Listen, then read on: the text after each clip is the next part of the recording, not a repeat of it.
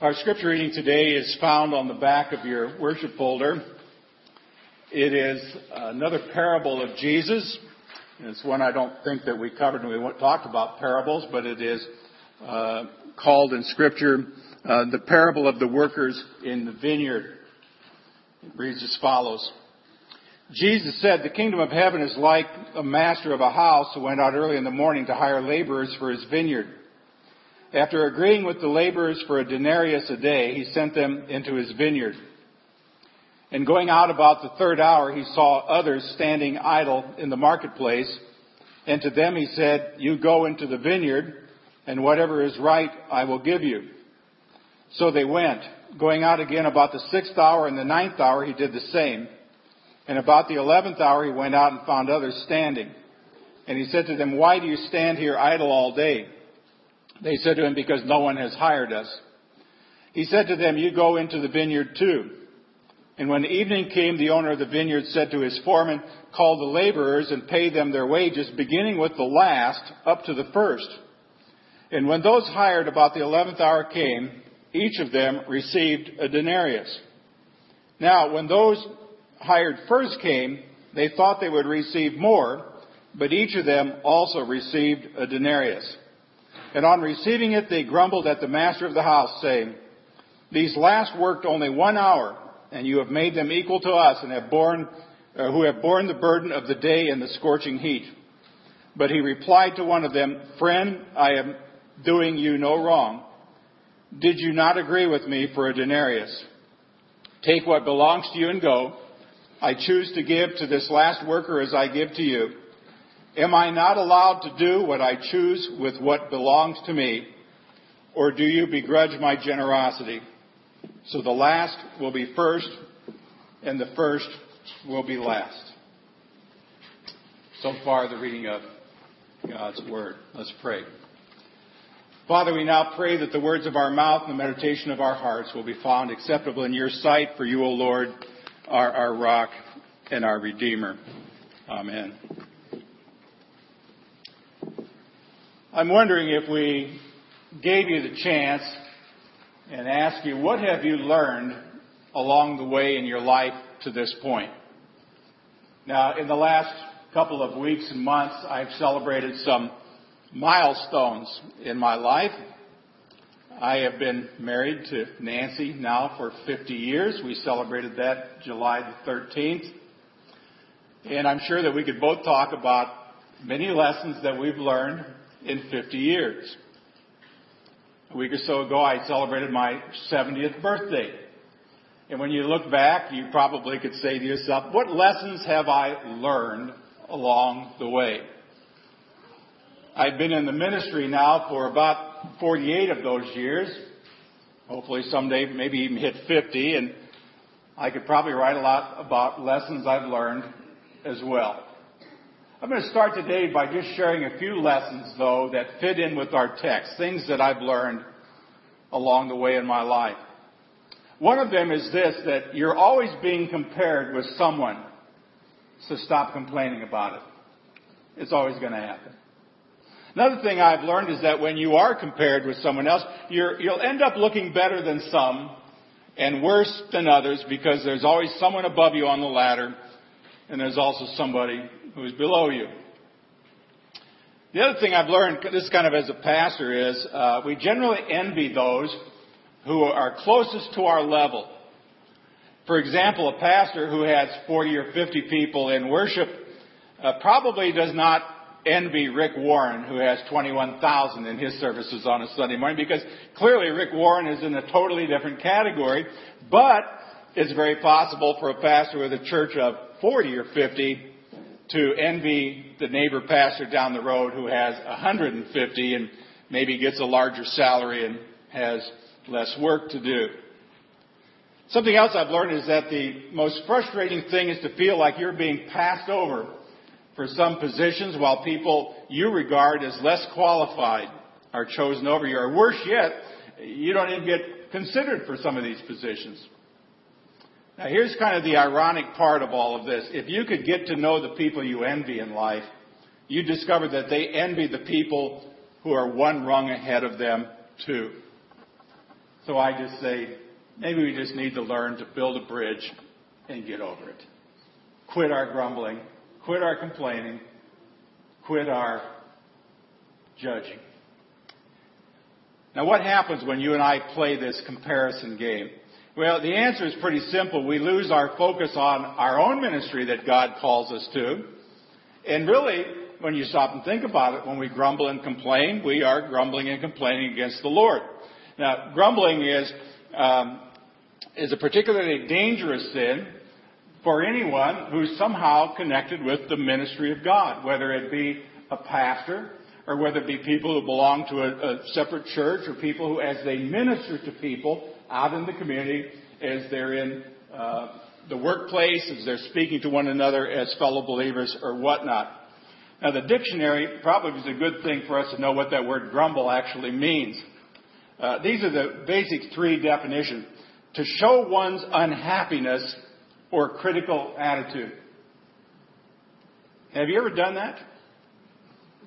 Talked about your unhappiness, let's say with your pastor, or with your church, or with a fellow believer, or your neighbor? Have you ever had a critical attitude towards those who don't sing as loud as you, or who should probably be quiet?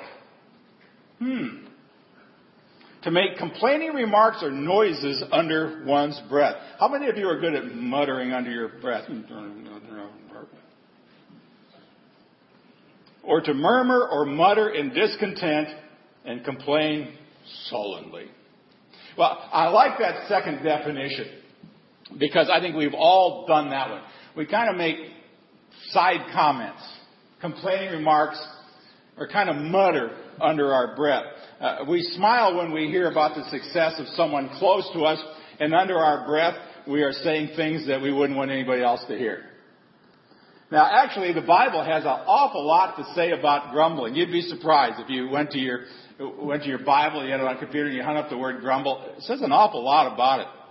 I think most of you probably know the most preeminent example would be the children of Israel. I mean, in the wilderness, several million people constantly grumbled against Moses and against the Lord. I mean, think about it. They grumbled because they didn't have enough water.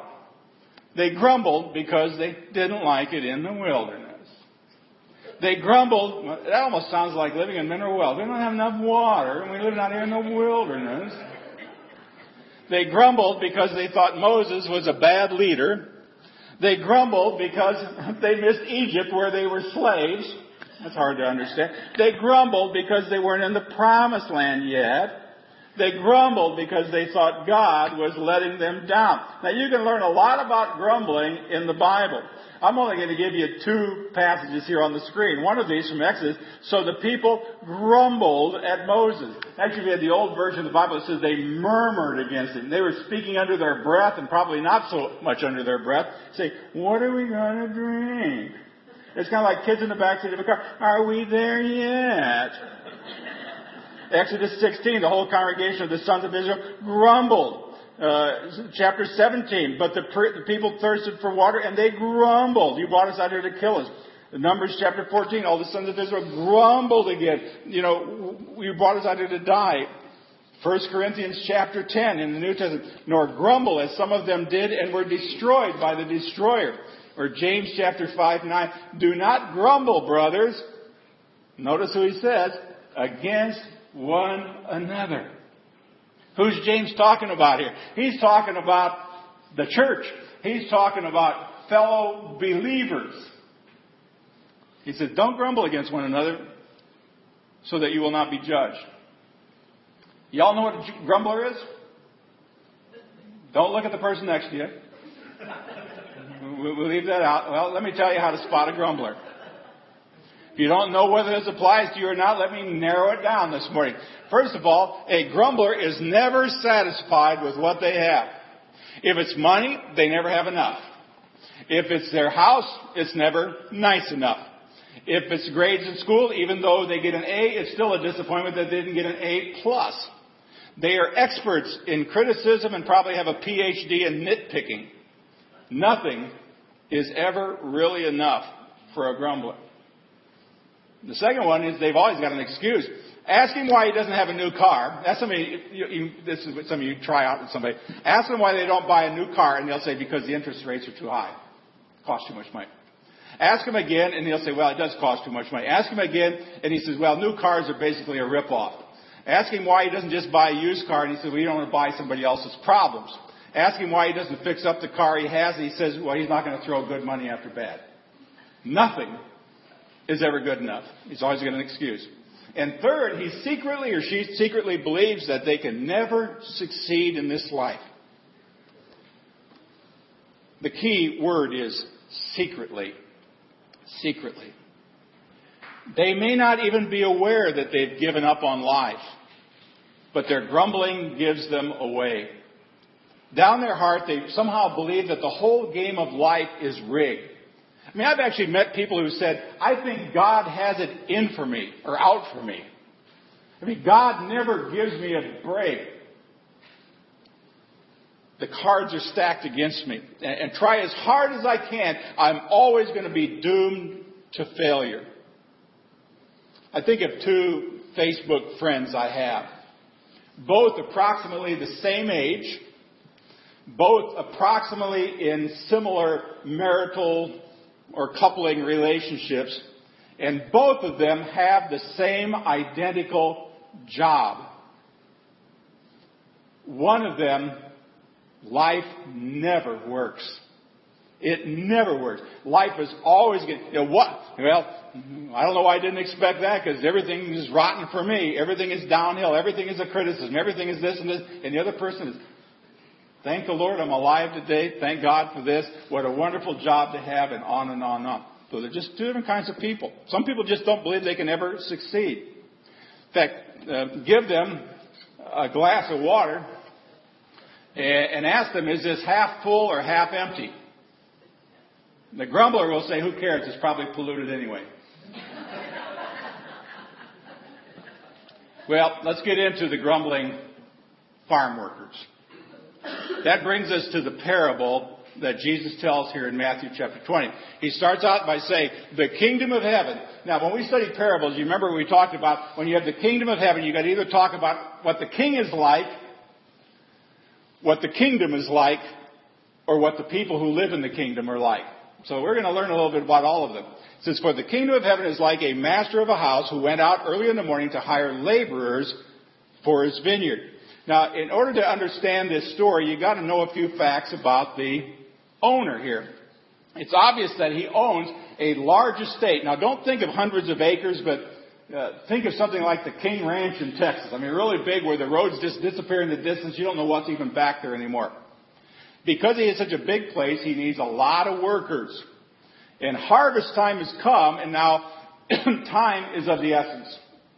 He can't wait. He needs help, and he needs help right now. And guess what? He's got the resources, he's got the cash on hand to hire a lot of workers. So the landowner has really two things in abundance. One, he's got plenty of work, and two, he's got plenty of money. Now, those are two key facts in this parable. Nothing else makes sense unless you can see and understand that he's got plenty of work, plenty of resources to pay rather well for the work that he needs to have done out in his vineyard. Now, in the days of Jesus, when Jesus told this, the marketplace, you would go to the central market in your local village, and this is where the unemployed people would gather in some places here in America, would, they, they, probably still kind of do that in a local area, or they go to a local union hall or whatever. Uh, they go and they stand there and they wait for somebody to come and offer them a job. So they were just kind of idle until someone came along who needed their services. Now, the men in this story really have nothing to do on their own. They have no job. They have no prospects of getting a job their outlook is, I guess you'd say, bleak until the owner, the landowner, comes along. So no job, no money, no hope, anything, absolutely anything that happens to them will be a blessing. So that's the background again in this story. Big farm, big ranch, a great need, a wealthy landowner, and a whole lot of unemployed people. Now, as we study this, we really see that there are about five different kinds of men in this story, too. First of all, there are the guys who were hired at 6 a.m. That's when the workday would start. 6 p.m. would be when it would end. They were up early. They negotiated their wages. They were hired first. They contracted to uh, do a day's work for a denarius. And that's all good because that was the normal wage of a day's work back in the first century. So, good money, fair money. Then you've got those who are hired at 9 a.m., about three hours later. These guys were ready, willing, and able. The landowner promised to pay them what is fair. All that's good. They are not promised a denarius for a day's work because the day is already partly gone. They're just asked to trust in the landowner's sense of fairness. Then you've got the workers that are hired at noon. I mean, they get the same deal as the nine o'clock workers. That's pretty good too. Then there are the ones who are hired at three. They also get the same deal. Uh, then there are the workers hired at five, which meant they would only work for one hour. Now, from the standpoint of the landowner, picture you're the landowner. This last group of guys uh, had kind of wasted their time. They had wasted their potential, but they're still hanging around. They still are ready to work, but they are not promised anything. They have no way of knowing what the landowner is going to do at the end of the day. Now, if you want to plug in two churchy words here, grace gave them the job and faith caused them to take it. You might lock that in the back of your mind. Grace gave them the job and faith caused them to take it. Now, before we go any further, we can say this much again about the landowner. Had lots of work, lots of money, and obviously had lots of compassion.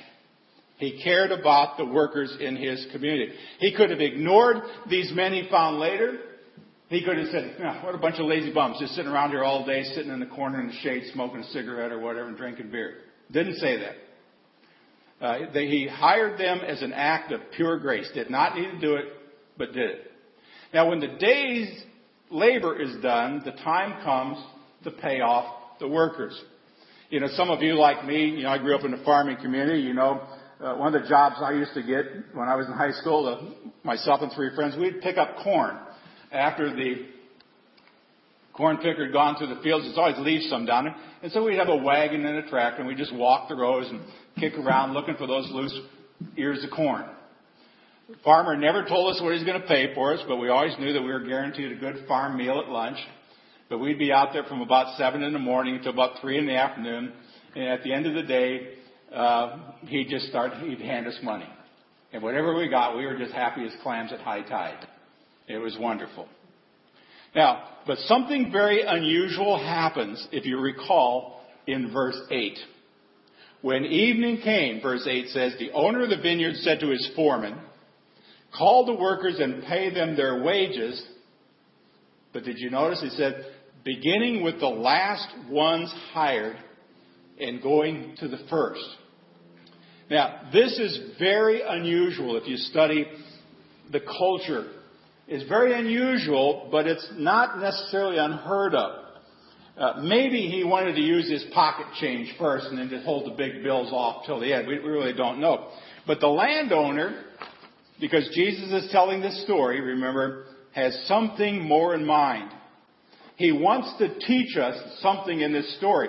He pays the last group first in order to reveal the hidden motives of those who were hired earlier in the day. See, only the ones who were hired first had a contract, right? The others worked by faith. The landowner really wanted the first group to see how generous he can still be to those who trust him, even without a written agreement. But then comes the little kicker here in this story. Again at verse 9. When those hired about the 11th hour, 5 o'clock in the afternoon, each of them received a denarius. Well, that's an incredible wage. You get a whole day's pay for one hour of work. I, that's pretty good. I, I, you know, I, I'm sure that when this happened, the guys who were hired at 6 a.m. were going, whoa, baby. if he's paying a denarius for one hour's worth of work, what are we going to get? Now, by that standard, they expected 12 denarius. They expected 12 days' pay for one day's work. But guess what? They had agreed to what? Work all day for one denarius, and that's exactly what they got paid. Why? Because a deal is a deal is a deal. But when you look in this story again, here's the real shocker. Those who worked all day received the same as those who only worked one hour. In verse 10, now when those first hired first came, they thought they would receive more, but each of them also received a denarius. Now, I, I want you to get yourself into this story, because you really got to somehow get yourself into the flow of the story. How would you feel about that if you had been the 6 a.m. worker? I have a sneaking feeling you'd feel about the same way they did. Uh, you know, what did they do? They began to grumble, complain, moan, throw themselves a personal pity party. I mean, you work hard. You sacrifice to get the job done. You keep your part of the bargain, and some bum walks in at the last minute and he gets just as much money as you do. Verse 12. These last worked only one hour, they said. And you've made them equal to us who have borne the burden of the day and, and the scorching heat. Now I know they're grumbling. But folks, be honest. You would too. So would I. Now, what's really at the heart of their complaint? What are they really complaining about here? Now, fundamentally, it's in this little phrase, you have made them equal to us. You've made them equal to us. See, if you just count hours worked, they are not equal. I mean, 12 hours of work and one hour of work, that's not equal. It's not that they minded the late comers getting paid, or that they minded that these late comers actually got a denarius. Even that would be okay. But, but verse 10 says they thought they would receive more. And that's why they grumbled. Eh, eh, so I was, I thought about using a slightly different outline this morning because what you have here are four words I thought of it. That's observation, expectation, consternation, and detonation. That's what happened here. The observation was they saw the latecomers being paid. Their expectation would be what? That they were going to get paid more. Their consternation was they couldn't believe what happened. And the detonation came when they blew up. They blew up when they found out everybody was being paid the same. Now, again, when you think about it, humanly speaking, their complaint sounds reasonable but it's based on a standard of human comparison. Ultimately, they were not complaining against the other workers, were they? I mean, their big beef was with the landowner, even though he was the guy who hired them and had made the deal with them. See, without them, he would have never had a job, they would have never had a job at all. And for the groups hired at 9 and noon and 3, he never promised to pay them more or less than anyone else. He simply promised them to give them what? A fair wage, which he did. Now the grumbling reflects badly on character. On the one level, it's kind of hard not to feel sympathy for these guys. In fact, I bet if I remember hearing this story the first time when I was in grade school, I would have thought, those guys that worked all day really got gypped. I wouldn't work for no farmer who did that to me. See, it happened to all of us. I bet somewhere along the lines it happened to all of us. We work and somebody else gets the credit. Or we work just as hard and they get more credit. Or we work much, much harder and they get equal credit.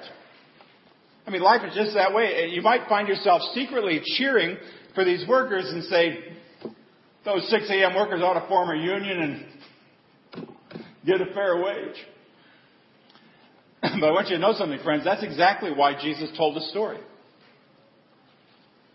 And that's because he knew, he knew instinctively that you and I would root for the wrong side. So what's the root cause of, of grumbling? It's envy. We root for the wrong side because we think we are like the early group that started early and worked all day long. In our eyes, we work so hard and receive so little in return, while others do so little and receive so much. So we go out from here brimming with confidence, ready to go to work, with our motives as pure as we can make them. We work hard, we sweat, we toil all day, we bear the burden, we try to do our best. And just when the road gets bumpy, somebody else comes along, passes us doing 95 miles an hour and leave us eating their dust. And so we grumble. I think back in my ministry doing two funerals in the same week. Two men in their 70s. One who'd been a lifelong member of that church, served in a variety of offices in that church. Elder, church council, Sunday school teacher, sat in the same pew Sunday after Sunday, probably a fairly generous giver, died. The other man was somewhat well known in the community as being kind of a drunk and kind of a bum and a cheat. And Not the best of guys, but late in life came to know Jesus as a Savior and came to church. Both men died approximately the same week. I did both funerals, one on one day of the man who'd been a member for years, and one for the man who'd only been there for a short time the next day. And about the day after that, the wife of the first man was in my office and she was irate. How dare you do a funeral in the same manner for that man when my husband had been here for years. Now, how would you respond to that one? We grumble, we complain. But let me say something very crucial. At that point, our problem is not with a fellow worker. Our problem is really not with the pastor. Our problem is with the boss. Our problem is with God. Are you envious, the owner said, because I'm generous? See, when you boil it down, grumbling is merely a symptom. The deeper problem here is envy. But underneath this level of envy is an even deeper issue, and that's because we have a problem with God because we think He was better to someone else than He was to us. See, in the final analysis, I believe that Jesus told a story to teach us something about God. See, we can get this general idea that we are like these 6 a.m. laborers. We showed up early. We worked hard all day. We bore the burdens while others just stood idly around to the last moment and then just kind of worked only for an hour. But I don't think that's the way God sees it at all. God's view is like that we are all like those guys who were idle all day until five o'clock in the afternoon and at the last second found work to do. And for those men, their reward is all out of proportion for their work, but grumbling comes from two things. First, we overestimate our importance, and second, we underestimate the grace of God. See, the parable is not just teaching us about our final rewards. It's also probing at the level of our motives. I mean, why are we doing what we do? I mean, if it's straight reward you want, fine, you're going to get it. You, God's never going to cheat you. But you'll probably end up going to heaven grumbling all the way always checking to see how you compare with other people. But if you decide to do your work, whatever God's called you to do, and just do it for God's sake and for the Lord's sake alone, you're never going to be disappointed. Now, what's the cure for a grumbling heart? Let me give you a few things in closing. One of these is just to thank God for the blessings you've already experienced. I've been a believer my whole life you know, born into a family raised by godly grandparents, baptized at a young age, given a Christian day school, Christian high school, Christian college education, seminary, been in the ministry for two thirds of my life. And I think the longer I serve the Lord in whatever calling He gives me, whether it's a pastor or a teacher or working in a prison or working with India or whatever. I think the more critical that, that becomes, that you thank God for the blessings you've already experienced. See, before you ever grumble again, friends, before you grumble again today, thank God first for your blessings. And I have a sneaking feeling if you thank God first for your blessings, you're not going to really think too much about grumbles. See, the men who worked all day and then felt cheated forgot that the owner, if the owner had not come along, they wouldn't have had a job at all. I mean, how much better to say, thank you, God, for the things you've already given me. Second thing is don't judge yourself by the way God treats somebody else. I think that's very important too. I mean, look at it, looking at other people always gets us in trouble. You know, even little things. I mean, you, you can you could buy a brand new car and be driving it down the road and see a bigger, fancier car and go, "Oh, nuts!" It's just the way it works. But see, God is not obligated to treat everybody alike. Did you know that? I've never found that in the Bible that God has promised to treat everybody the same. I mean, He's not bound by our standards.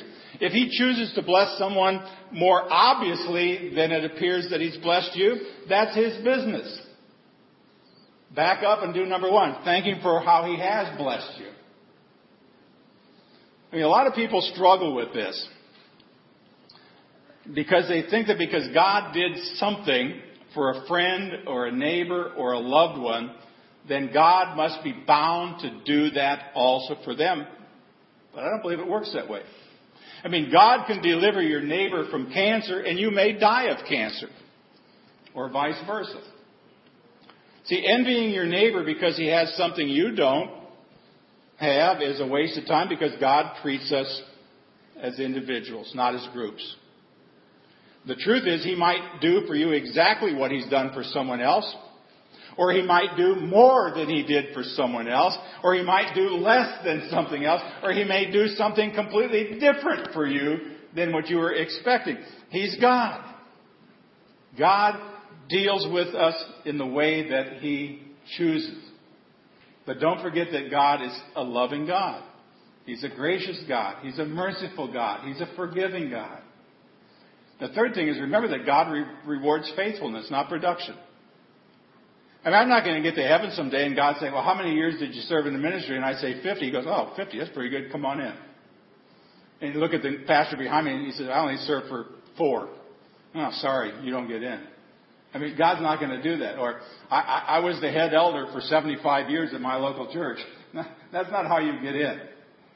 See, we live in a world that kind of puts a premium on production. I mean, what's the bottom line? How many new calls did you make today? How many books have you read? Uh, how many degrees do you have? And sometimes it's kind of easy to bring that into the church. We tend to reduce the Christian life to a, a mechanical process like, have you prayed enough? I mean, have you done enough Bible study? Have you, have you, you know, like doing a lot of work in the church equals a certain reward? That's very production oriented. And that's the way the world looks at it. You either produce or you're fired. But God's point of view is really kind of different. The world looks at production. What does the Lord look at? He inspects our motive. The world says, What did you do? I think God says, Why did you do it? The world says, What's the bottom line? God says, Were you doing this for me? The world says, Show me your stuff. God says, Show me your heart. So here's the truth. You can't tell by looking at other people where they stand with the Lord. And guess what? You can't really tell by looking at other people where you stand with the Lord.